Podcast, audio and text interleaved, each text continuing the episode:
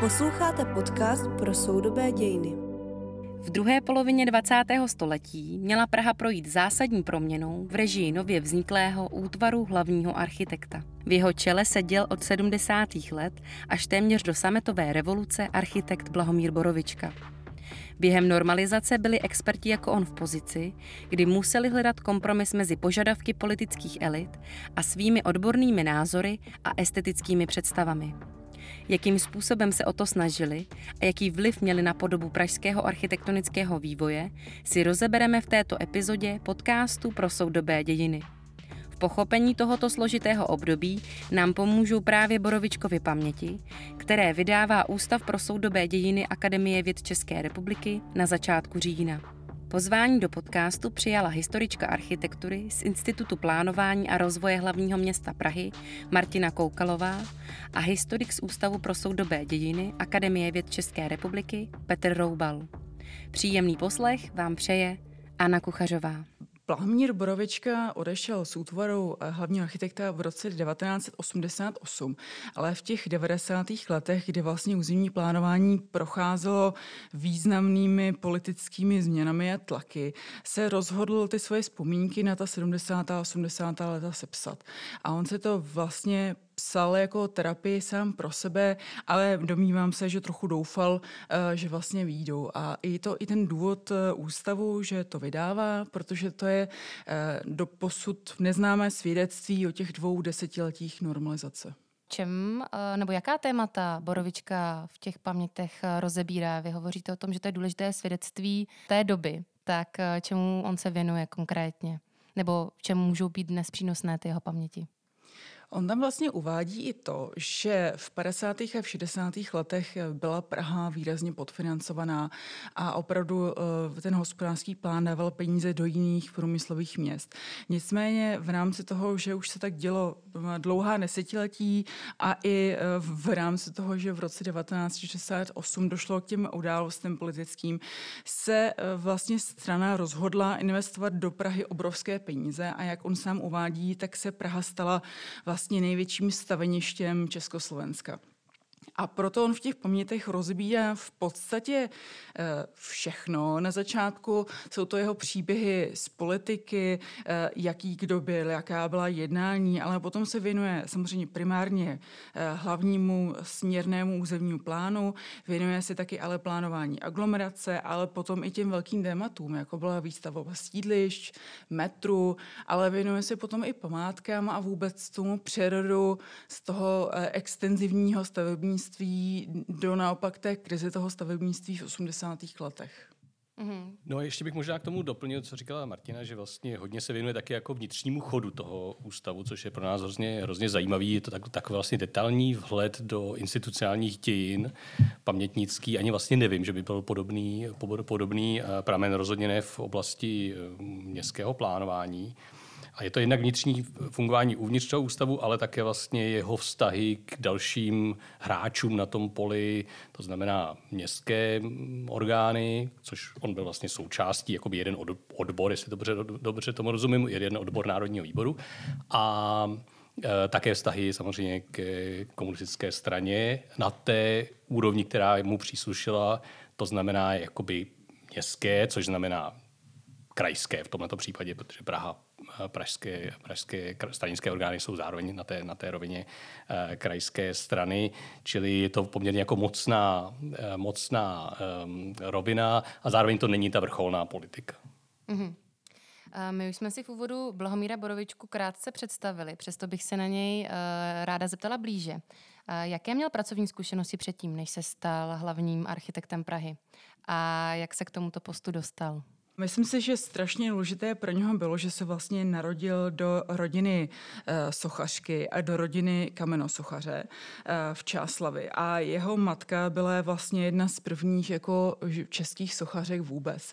Takže si myslím, že to byla velmi jako důležitá věc. A on se potom uh, za války a byl nebyl totálně nasazen, tak se vlastně dostal do abiturientského kurzu v, na, na kamenosochařskou školu v Hořicích.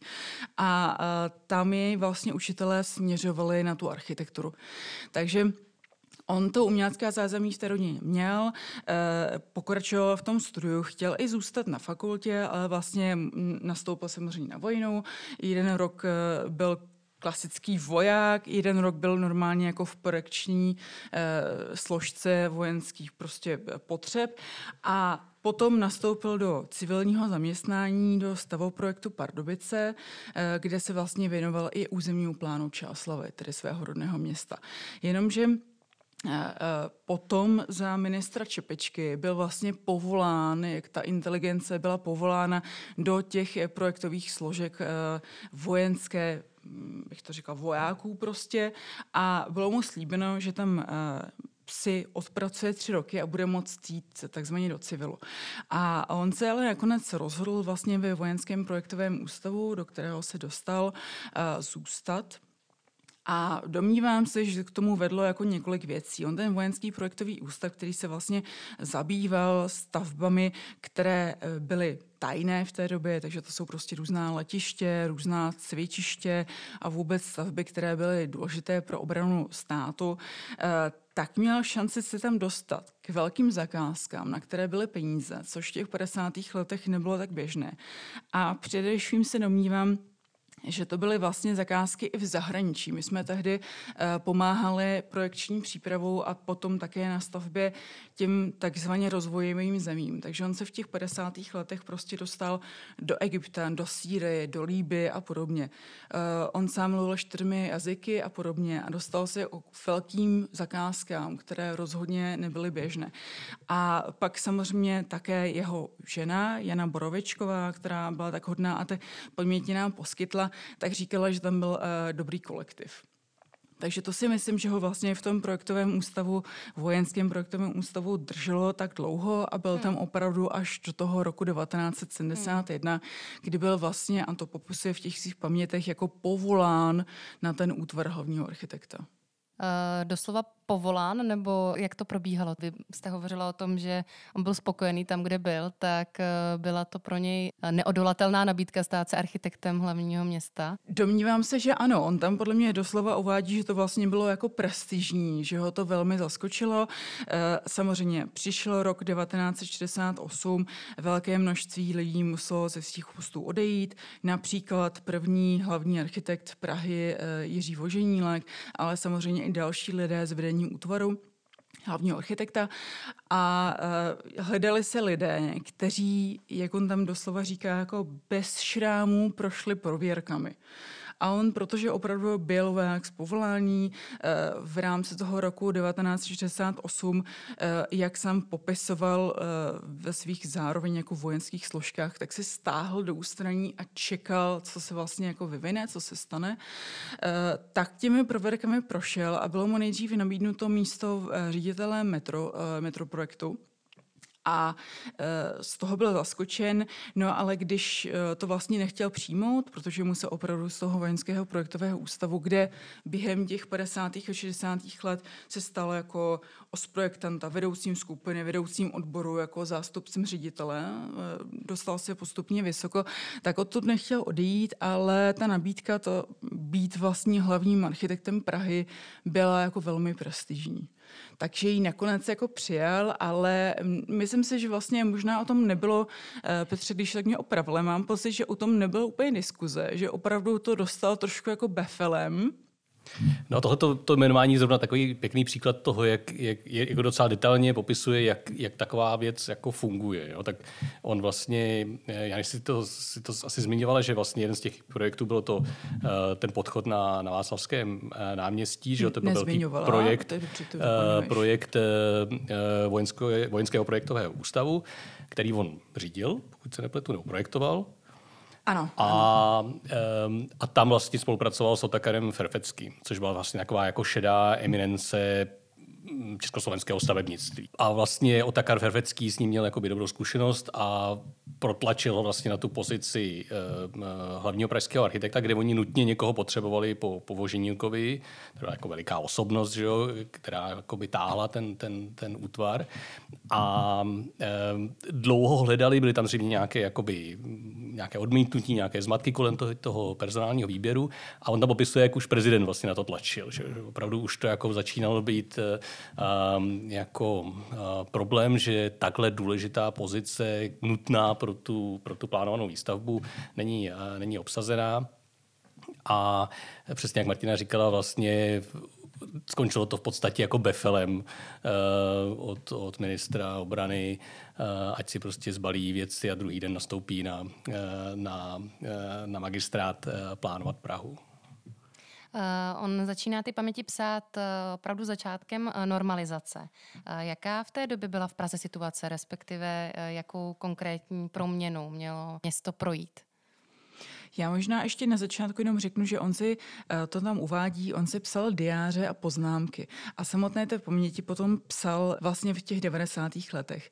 A On stál teda opravdu před velkým projektem proměny Prahy, protože už se rozjížděla samozřejmě obrovská výstavba metra.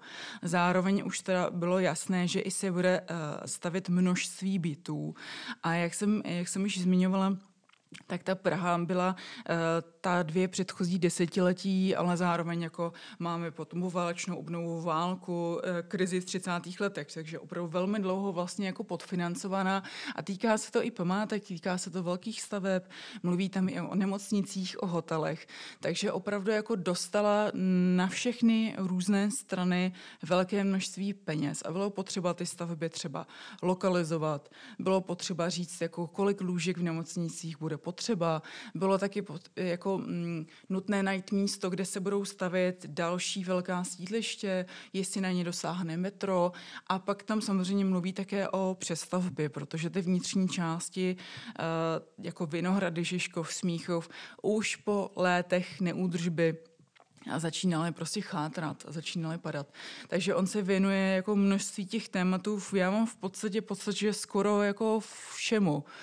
Čím on si vysvětluje to, že ta Praha byla tímhle tím způsobem podfinancovaná? Jestli to tedy eh, v těch svých eh, diářích rozebírá, tuto otázku? Tak on to tak jakoby naznačuje. On, když ta, ta, ta historie těch pamětí, myslím, že je jako složitá. On to podle mě začal psát jako asi zřejmě už hned po tom důchodu a pak většina toho je z těch 90. let a někdy je trošku těžký, jako kdy mluví, eh, kdy, kdy psal kterou část. Eh, a tady on jakoby naznačuje, že, že to samozřejmě souvisí s eh, pražským jarem a, a, a konkrétně s poučením z krizového vývoje, kde, kde se vlastně bytová nouze eh, zmiňuje jako jeden, jeden z důvodů té krize z pohledu, z pohledu teda normalizačního vedení. A jako náprava se, se hledá masivní výstavba Eh, výstavba bytů. Jo? A to mm, právě tak, ta, vyžaduje... Ty, ta ano, 60, ta, takže ta 60. leta nebo tedy období Pražského jara je tím zlomem pro nějaké to větší financování směrem k Praze ale zajímá mě, jestli on nějak rozebírá, proč vlastně muselo k tomu zlomu dojít, proč eh, zrovna hlavní město eh, Československa bylo tímhle tím způsobem schátrlé a podfinancované, kam ty finance uh, směřovaly, nebo kde ta výstavba, ta přestavba v Československu probíhala, když ne v hlavním městě. Jasně. No, v podstatě um, to je rozhodnutí už z kraje plánování socialistického Eh, Československa, že se budují průmyslová centra a, a, a k tomu příslušné byty a infrastruktura a Praha se vlastně považovala za, za jakoby saturovanou, za, za ne jako vlastně jako perspektivní pro rozvoj, eh, pro rozvoj průmyslu. Navíc se soustředil, ta, ty investice se soustředily do, do těžkého průmyslu, hmm. tak to samozřejmě v Praze, Praze ne, nebylo. A to byla jedna věc. A druhá věc je, že vlastně, a to Martina bude vědět líp, eh, že je mezi urbanistama vlastně dlouhodobá nějaká koncepce eh, dezurbanizace vůči, vůči Praze. Že, že prostě se považuje ta Praha vlastně k tomu, k velikosti té země za jakoby přerostlé město, kde ani nebyla žádná velká politická touha, na to špat odborná touha to město dál rozšiřovat. Dokonce naopak v těch plánech se často objevuje, že vlastně bylo rozumné to, to snížit pod milion a rozvíjet jiné, jiné oblasti. Myslím, že to trošku souvisí s takovou celkovou představou jakoby rovnosti, jo? že vlastně Praha vždycky na sebe strhávala finance, investice a teď je vlastně příležitost vyrovnat um, ty rozdíly, hmm. investovat přestěhovat na Slovensko, um, do pohraničí uh, odsunutého a tak dále. Těch, těch investičních priorit byla celá řada a Praha vlastně se dostávala opravdu na chvost uh, investiční a, a ty urbanisté to věděli, ale vlastně to politické rozhodnutí přišlo až v souvislosti jako s nástupem normalizace. Opravdu jakoby v, v poučení z krizového vývoje, což je úplně jakoby zásadní dokument, který, podle kterého se pak jakoby rozhodovala celá řada dalších věcí, tak, tak explicitně říká, že, že bytová nouze je, je jeden z klíčových problémů a jeden z klíčových důvodů, proč zejména mladá generace se, se cítí nespokojená a vlastně revoltuje. A je potřeba ji vlastně jako pacifikovat, um, normalizovat a tím, že se její jakoby konzumní nároky uh, aspoň částečně uspokojí a ten největší, ta největší nouze byla samozřejmě o, o byty. Já asi jenom doplním, že on tam právě jako zmiňuje, že mladé rodiny odcházely z Prahy, že už to začínalo být jako problém v tomto smyslu, protože eh, v jiných částech země prostě dostali ty byty, ve kterých mohli založit rodinu. A já prostě jenom zmíním, že samozřejmě byly různé druhy té výstavby, jako byla státní, eh, byla firmní nebo podniková byla družstevní, ale ta čekací doba eh, eh, na ten byt bylo třeba 10 let, což jako z dnešního pohledu je úplně jako eh, nepředstavitelné, že opravdu jako bydlíte s rodiči, že prostě jako ve velké množství se svými vlastními dětmi několik generací třeba ve 2 plus 1. Takže jako opravdu to byl velký problém a možná bych jenom doplnila, že to zároveň nebyl jako ten 68. přestože je nesmírně důležitý jako v celé architektuře a v dalších věcech, tak samozřejmě ten trend jako té výstavby těch bytů byl už jako nastartovaný. Akorát to vlastně ty události 68 urychlily. Ale v komunismu víme, že to fungovalo eh, tak, že se plánovalo vlastně všechno dlouhodobě dopředu a teprve až přišlo vlastně to politický, a tady bych řekl přímo jako stranický rozhodnutí, že na to budou peníze, tak se teprve jako stavělo. Jo? Takhle, kdybychom se podívali na historii vlastně různých projektů, tak vidíme, že z toho jako spousta se toho naplánovalo, jo? ale ta, ta realizace vždycky jako a spousta se to, toho pak nepostavilo. Jo? To vlastně hezky říká Jiří Hrůza, který vlastně jako ne, náš asi nejslavnější urbanista, který Borovičkovi vlastně dělal náměstka, tak ten, ten to hezky schrnuje, schrnuje, jaká byla role vlastně útvaru. On říká, um, my jsme rozhodovali, kde, ale neměli jsme žádný vliv na tom, kdy. A, ale to je opravdu takhle bych řekl, že to až skoro takhle vyhroceně bych skoro řekl, že to opravdu bylo a tak to, tak to myslím, že z těch bodovičkových pamětí vyplývá. A on s tím hodně vlastně uh, pracuje s tím tím jakoby problémem toho tlaku na, na byty. To je bych řekl, jako, kdybych, kdybych měl říct asi, co je jakoby co ho nejvíc trápí v těch pamětech a co se tam asi objevuje nejčastěji, tak to je, to je tenhle ten jakoby vlastně politický problém, že on je pod tlakem, proto tam byl taky dosazen vlastně, on je pod tlakem postavit v Praze co největší množství bytů co nejrychleji. A, všechny... a šlo vždycky ano. Eh, o tom postavit úplně nové byty, nebo jak, jakou roli tam hrála otázka modernizace už stávajících bytů? To je právě dobrá věc, protože množství bytů lze kvantifikovat. A oni na konci každého roku prostě potřebovali ukázat, že postavili x nových bytů. A při přestavbě nebo modernizaci vlastně nepřibyly nové byty. Takže to byl ten problém, který on tam několikrát uvádí. Jakože sice prostě architekti urbanisti věděli, že je potřeba do těch starých zanedbaných čtvrtí investovat, ale pro to stavebnictví i z dalších důvodů to vlastně nebylo zajímavé a lukrativní, protože nevznikaly nové byty. A zároveň tedy ale eh, to muselo být velmi finančně náročné, protože s výstavbou nových bytů eh, se určitě musela stavět eh, dopravní sítě, nějaká technická vybavenost, takže tam ta praktičnost v tomto ohledu asi nehrála takovou roli jako ta čísla. Postavili jsme opravdu jako mnoho bytů. Já si myslím, že to čarování s těmi čísly bylo teda obrovské, jo? protože on tam eh, zároveň přesně tak uvádí, že byt na sídlišti stál 200 tisíc, ale to byl holý byt bez těch podmiňujících investic.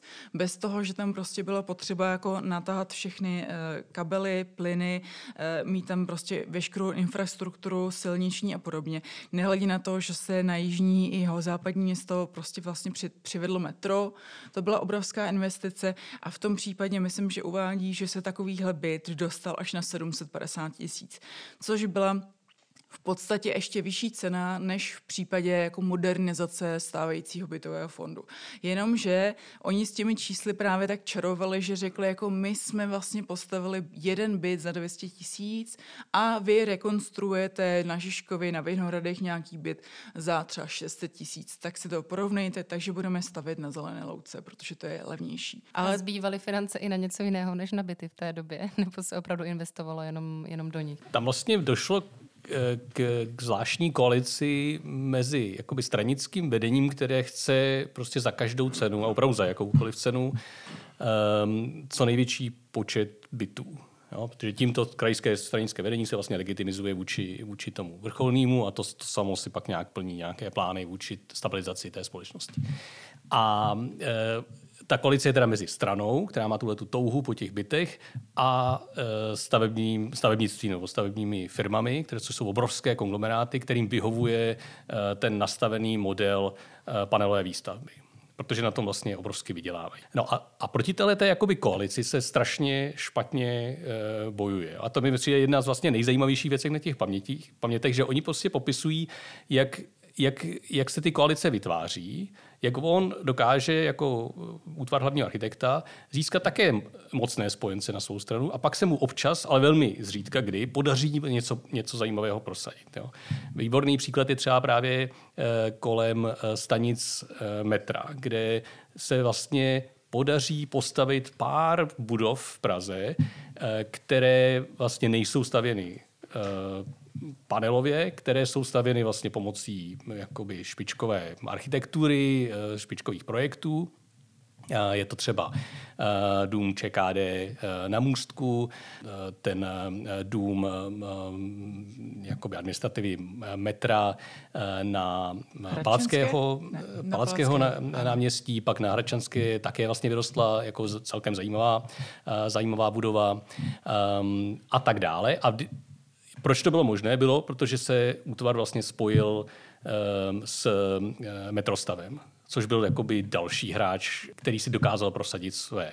A vlastně já bych možná k tomu ještě řekl jako úplně eh, obecnější věc, která mi přijde, proč ty paměti jsou zajímavé, že oni ukazují, že, že ten nárok eh, komunistické strany, že tady vytváří nějakou jako totální společnost, kterou totálně strana kontroluje, se jako v, tom, v těch pamětech úplně roz, roz rozkližuje. Jo? Že, co se tam ukazuje, že to je opravdu byl nějaký takový jako zvláštní stavovský stát, kde, kde se různé instituce navzájem potírají, vznikají různé ad hoc koalice a co se ve skutečnosti pak postaví v Praze eh, nebo nepostaví, často rozhoduje celkem jako náhodný, um, náhodný nějaký, jako náhodná konstelace uh, sil a tady do tohohle jakoby institucionálního zmatku vlastně vstupuje, vstupuje spousta, spousta zájmů. A vlastně paradox tohohle, to, to mi přijde jako krásný příklad, um, je, že pak máte právě na můstku podchod pod pěší zónou. Jo, což je jako úplně absurdní vlastně věc, jo, že vlastně tam můžete teda jako dole právě u toho domu ČKD vlastně můžete podejít pěší zónu, a to právě vzniklo tím, že se tam jako neplánovala pěší zóna, že jo, původně. Původně tam měla být nějaká doprava, ať už tramvajová, nebo spíš právě jako automobilová a bylo potřeba tam mít jakoby uh, podchod. Jo. A takže vlastně to ukazuje, jako, že se vlastně všechno strašně jako dlouho plánuje, ten režim opravdu působí na venek jako by totální, jako prostě stranická diktatura, ale v té praxi přesně pak vznikají takové situace, jako že máte podchod pod pěší zónou. A já myslím, že kromě těch bytů tam vlastně ty investice ještě měly takový jako velcí hráči. Ty jsi zmínil ty podniky zahraničního obchodu. Ty byly strašně bohaté. Vlastně to byly takové jako podniky ve státě. A když vyhořel veletržní palác, tak oni byli strašně rádi, že si mohou postavit jako velké administračky. Je to prostě třeba Motokov na Pankráci, je to Paláckovo a, a tak dál. A měli na to ty peníze. Takže i proto ty stavby jsou vlastně jako velké, jsou i hezké, mohli si najmout dobré architekty a všechno. A vůbec to nebylo jako rozhodnutí prostě strany. Jo? Byla to opravdu iniciativa přímo těch podniků zahraničního obchodu, které byly nadšené z toho, že vlastně můžou opustit ten veletržní palác, který se pro jejich potřeby vůbec nehodil. Hmm. Jo? A když mluví třeba o hotelech, tak taky tam vlastně jako říká, my ty hotely vlastně potřebujeme, protože máme z těch turistů ty valuty. Jo, a zase jako se řeší, že je nějaký hotel jako Čedok, nebo prostě, že do toho zase vstupují nějaké jako, jako firmy v rámci toho státu a dokonce na konci těch 80. let i zahraniční firmy. Jo, takže i byli tam velcí silní hráči, kteří měli ty peníze a možná paradoxně ten stát tolik těch peněz jako vlastně neměl na nějaké veřejné stavby. Třeba celá Pankrás, když to ještě rozhoduje jako selhala, tam mělo být jako městská radnice, knihovna, kulturní sál, prostě takové věci. A nakonec tam stojí hotel a administračka, protože to vlastně ten stát nebo to město ty peníze jako nemělo. Já už bych se možná uh, tematicky dál posunula. My už jsme uh, trochu načali téma přestavby. Konkrétně jsme zmiňovali asanaci uh, Žižkova, o které bych zůstala chvilku, protože Borovička se jí uh, ve svých pamětech uh, docela dost věnuje. Tak uh, jak ta přestavba Žižkova probíhala? Já už jsem zmiňovala tak opravdu ty staré čtvrti jako Žižkov, Vinohrady, Smíchov, Karlín byly prostě strašně zanedbané a bylo v plánu se vlastně věnovat v rámci jako modernizace nebo přestavby. Ty termíny se strašně přikrývají. On to tam sám uvádí, jakože eh, byly možnosti reanimace a regenerace a všechno takového. A vlastně jako ten Žižkov byl vybrán jako první, jako takový jako probířský kámen. A tam konec konců probíhaly i nějaké jako návrhy na tu eh, přestavbu a úpravu toho území už vlastně eh, od 50. let. Zároveň je třeba říct, že Žižkov jako takový prostě stojí eh, v kopcovitém terénu, jsou tam malé byty, ty byty jsou s pavlečemi, takže sociální zařízení je prostě na chodbách, takže i z tohohle důvodu třeba Vinohrady byly brány jako daleko prostě vybavenější a že není eh, potřeba se do té eh, přestavby vrhnout hnedka na začátku. A zároveň, že si to vlastně jako vyzkouší. On to tam i uvádí, no ale zároveň už teda opravdu těch 70. let probíhaly relativně boje, jak jsem mluvila o tom čarování s těmi čísly, protože oni samozřejmě eh, si nechali udělat nějaké průzkumy, kolik domů je napadených dřevomorkou, jak jsou na tom staticky, kolik peněz by to stálo, je vlastně upravit a, a eh, takové věci. A vlastně říkali, jak se to celé strašně jako nevyplatí a prostě celé to vlastně zboříme a postavíme Žižkov, eh, jako známe ta panová sídliště, jako, jako se to potom v, té, v rámci té první etapy vlastně eh, stalo. Zároveň taky třeba říct, že vlastně, eh, nevím, jestli to byla náhoda nebo ne, ale na tom Žižkově byly samozřejmě menšiny a byly tam také jako staří lidé. To znamená lidé, kteří se jako nedokázali tak účinně bránit, jako kdyby tam třeba byla mladá generace. Nedokázali prostě tohleto úplně v těch 70. Eh, letech tomu zamezit. No a postupem času bylo to tady eh, zadáno eh, SURFMu, tedy státnímu ústavu pro projektování měst a památkových objektů, protože si řekli, že když dělají ty přestavby těch historických měst, tak budou umět i ten Žižkov, že? ale nakonec se vlastně ukázalo, že jediné, co jsou schopni s tou rozjetou panelovou technologií a s tím stavebním průmyslem, který byl opravdu jako obří, a těžkopádný udělat jako eh, uzavřené bloky nebo polouzavřené bloky, že to je to maximum, s tím, že udělali ještě jako pochozí parter, kde byly obchody a nahoře byly teda jako umělecké ateliéry.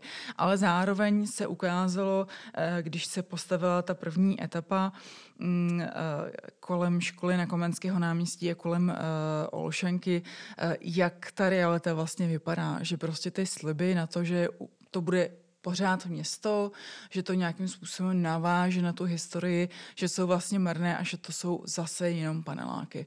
A proto se v rámci těch 80. let už teda uh, s otevíráním společnosti, hlavně v té druhé polovině, zvedla jako vlna nevole ze strany jako architektů, eh, kteří eh, začali říkat, že prostě přece si nenecháme ten Žižkov takhle zbořit a potom budou následovat další čtvrti a všechny budou vypadat úplně stejně a vlastně to historické a kulturní dědictví jako zničíme. Mohl bych tady ještě jenom trošku jako zkusit obecnit, co, kde, kde tom Borovička vlastně jako um, patří. on je vlastně z té generace modernistů, který pod vlivem Le Corbusiera a Atenské charty prostě věří v město, které má být vlastně jako plné slunce a plánované vzduchu, a hygienické. hygienické, přesně všechno racionálně plánované a nic horšího než Žižkov vlastně jako nemů, si nedokážou představit. Jo? Vlastně tam je všechno špatně. Severní svah, zanedbaný, je to strašně eh, jakoby eh, ty natěsnané ty byty, vysoká ústota obyvatel, malé proudění vzduchu, špatné osludnění a tak dále. Spekulativně to všechno vznikalo, že ten důvod, proč Žižko vypadá tak, vypadá, je prostě vydělat co nejvíc na, na, na pozemku. Jo? Takže přesně všechno, všechno špatně tam. A oni vlastně jsou v tomhle tom jakoby vychovávaný a on se toho vlastně, myslím, opravdu řečeno nikdy nezbavil. Jo? On vlastně tuhle transformaci, kterou třeba Jiří Hruza bych řekl, prošel, tak on, jako, on vlastně postmodernismus jakoby v eh, urbánním plánování jako ne, ne, ne, ne, ne, ne, ne, nebyl ochotný jako akceptovat, nebo prostě taky to mohl být důvod, proč jako nakonec eh, odešel do toho důchodu. A eh, jak už to Martina říkala, on se vlastně dostává do, do konfliktu s, jakoby, s zeitgeistem, s nějakým duchem, duchem doby a, a je to právě kolem, kolem asanací a pak také kolem magistrály, Což je další takový jako klasický modernistický princip, že vlastně to město je potřeba jako obsloužit těmi komunikacemi a když prostě holce občas něco jako musí kvůli tomu zbořit, tak se, eh, tak se zboří.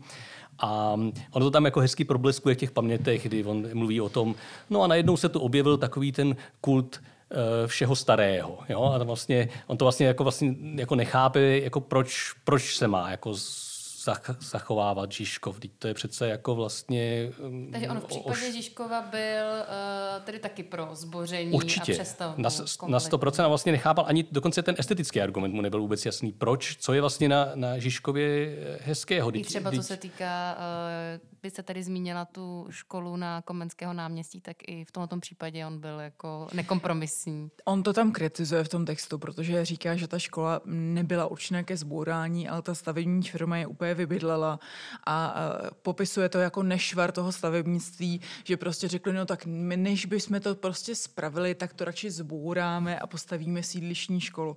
To jako popisuje jako nešvar a kritizuje to.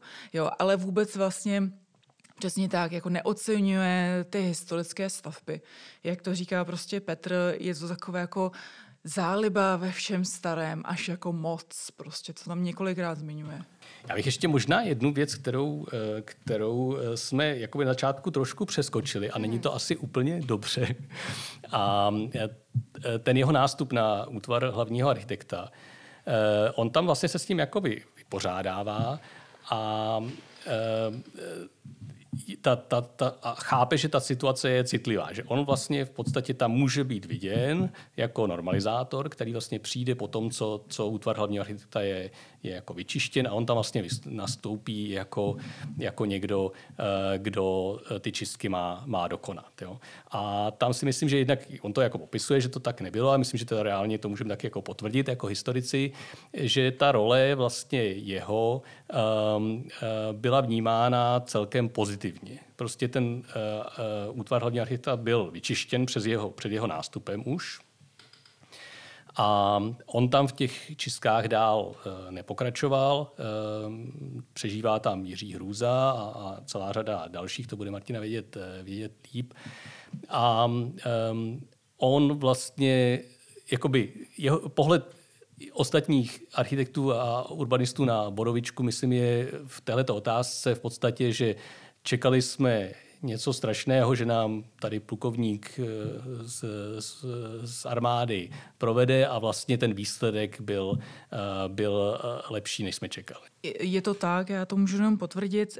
Já jsem vlastně měla možnost mluvit s nějakými pamětníky, ještě i s Jiřím Hrůzou a ti to přesně takhle jako popisoval, že měli opravdu strach, je to prostě voják z vojenského projektového ústavu, ten nás tady všechny postaví do letě, kdo ví, kdo z nás tady všechno jako zbyde a ale zároveň on právě mluví o tom, že k celé té profesi přistupoval jako s pokorou, s tím, že vlastně o plánování tak velkého územního celku, jako je Praha, prostě nemá ty stoprocentní znalosti, takže jako respektuje ty odborníky, kteří vlastně byli pod ním. A když na ten útvar přišel, tak on vlastně spíš, a to byla přesně ta jeho role, jako vyjedával s těmi politiky, ti architekti a urbanisté mi prostě jako připravili ty podklady, řekli jako eh, tady na tomhle místě chceme stavět třeba sídliště, tady by se hodilo tohleto, děláme to z různých, on ten urbanismus má spoustu samozřejmě jako eh, nejenom geografických, geomorfologických a podobně důvodů a ty to vlastně musíš přes ty politiky jako prosadit a musíš jim prostě vlastně jako říct, takže on Proč je to dobře? takový manažer, když se to jako... Určitě. Ta jeho role uh, je, není taková, že by byl jako autor nějaké velké významné stavby a, a proto bychom měli říkat, že je to vlastně důležitý architekt, ale on byl jako manažer a tale, ale tahle ta pozice byla taky vlastně nesmírně důležitá, hmm. protože on tomu řemeslu rozuměl, on vlastně ho respektoval a snažil se ho přes tu politiku vlastně prosadit. A jak už tady Petr říkal, tak nebyla otázka jako uh, vlastně já, jako co, ale kdy. My už se tak pozvolna dostáváme k závěru. Je něco ze socialistického přístupu, z čeho dnešní architekti můžou čerpat, nebo by měli odmítat všechny aspekty toho socialistického plánování? No, to je samozřejmě velké téma. Možná uh, budou mnohými od nás uh, z institutu uh, napadená, ale tak já tím, že se zabývám urbanismem Prahy v tom 20. století, tak prostě vidím, že ty myšlenky jsou opravdu jako dlouhodobé. Jo, na nějakou magistrálu, která prostě se poprvé objevila v plánech vlastně jako německých architektů během druhé světové války. E, vidíme, že prostě některé ty lokality na velká sídliště, jako Petřiny, byly prostě e, vlastně e, rezervovány pro ty účely obytné třeba ve 20. letech a nakonec si ty Petřiny stavily až v 60. a podobně, tak e, je tam obrovská jako i projektová, ale i personální kontinuita. A myslím si, že vlastně to je jako důležité si uvědomovat, že i ty generace před uh, nimi, těch urbanistů, architektů, což já samozřejmě nejsem, uh, tak jako nějakým způsobem pracovali s tím územím, nějakým způsobem ho poznali. Samozřejmě měli různé jako politické požadavky a podobně, ale nějakým způsobem se s tím terénem vyrovnávali a ty projekty eh, dávají smysl skrz desetiletí i další. Jako příkladem je vlastně uh, pražská aglomerace, o které se začalo znovu mluvit v roce 1965, že, uh, že se má Praha právě jako decentralizovat, uh, že se mají objevit nějaké jako, dal by si říct, jako satelity, kde budou lidé jako bydlet, rekreovat se a pracovat a podobně. Potom se to z politických důvodů, což je tam taky hezky popsáno vlastně v roce 71 uzavřelo uzavřelo. Ale ta myšlenka na tu aglomeraci se objevuje vlastně už od 20. let a nyní se znovu aktuálně dostává jako na světlo, protože prostě Praha není jako ohraničena nějakými jako pevným katastrem a za ním už prostě jenom běhají zajíci. Ale ti lidé e, sem jako dojíždějí za prací, dojíždějí sem za kulturou, naopak jako Pražné zase výjíždějí ven. A není to město, které by jako nebylo nutně napojeno na svůj region a nečerpali z toho oba dva a to je třeba myšlenka, která se objevuje pořád a proto si myslím, že by jako spousta toho územního plánování měla být jako nahlížena vlastně a, eh, a politicky.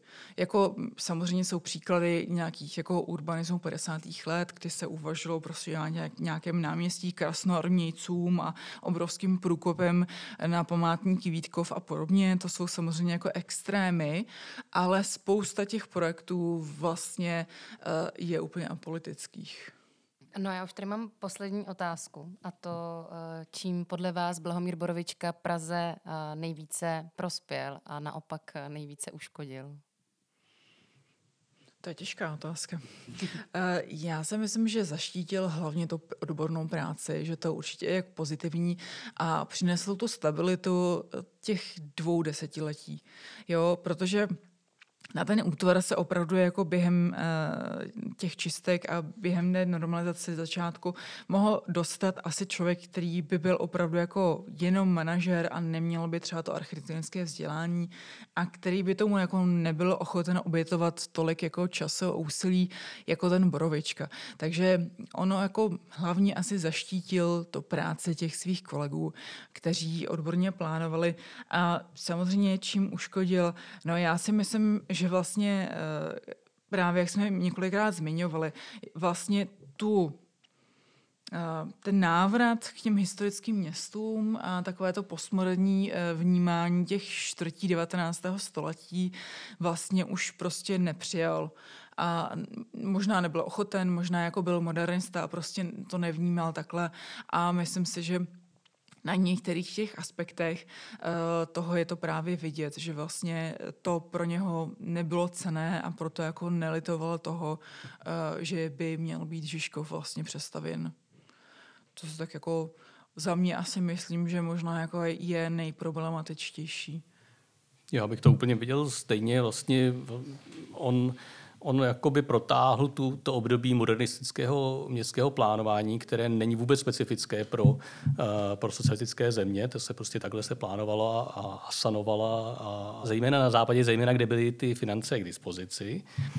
A, ale vlastně on tady vytvořil určitý jakoby modernistický skanzen. Jo? V té Praze vlastně opravdu až do konce 80. let se jede podle atenské charty v, mnoha, v mnoha aspektech a, a, a, a to myslím, že jakoby je, je něco, kde on jako nepřek, nepřekročil vlastní, vlastní stín a ty šrámy vlastně na Praze nějaké e, zanechal. E, je to zejména tedy asanace části Žižkova, jsou to, je, to, je to magistrála s, s Těšnovem a e, tam si myslím, že pokud on částečně chápal svoji roli jako bránění nějakému většímu zlu, tak tam bych asi čekal, že, že mohl ještě jakoby zkusit riskovat ještě o něco, o něco víc, než, než, než dělal.